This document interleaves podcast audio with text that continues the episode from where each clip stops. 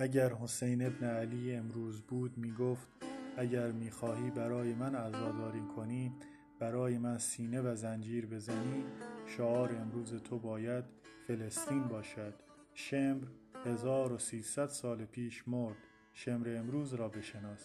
شهید مطهری رحمة الله علیه.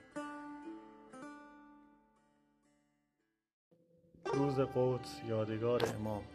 روز قدس را امام خمینی رحمة الله بر تارک تاریخ به یادگار گذاشت تا مردمان مسلمان جهان از ستمی که بیدادگران بر ملت مظلوم فلسطین روا می‌کنند غافل نمانند.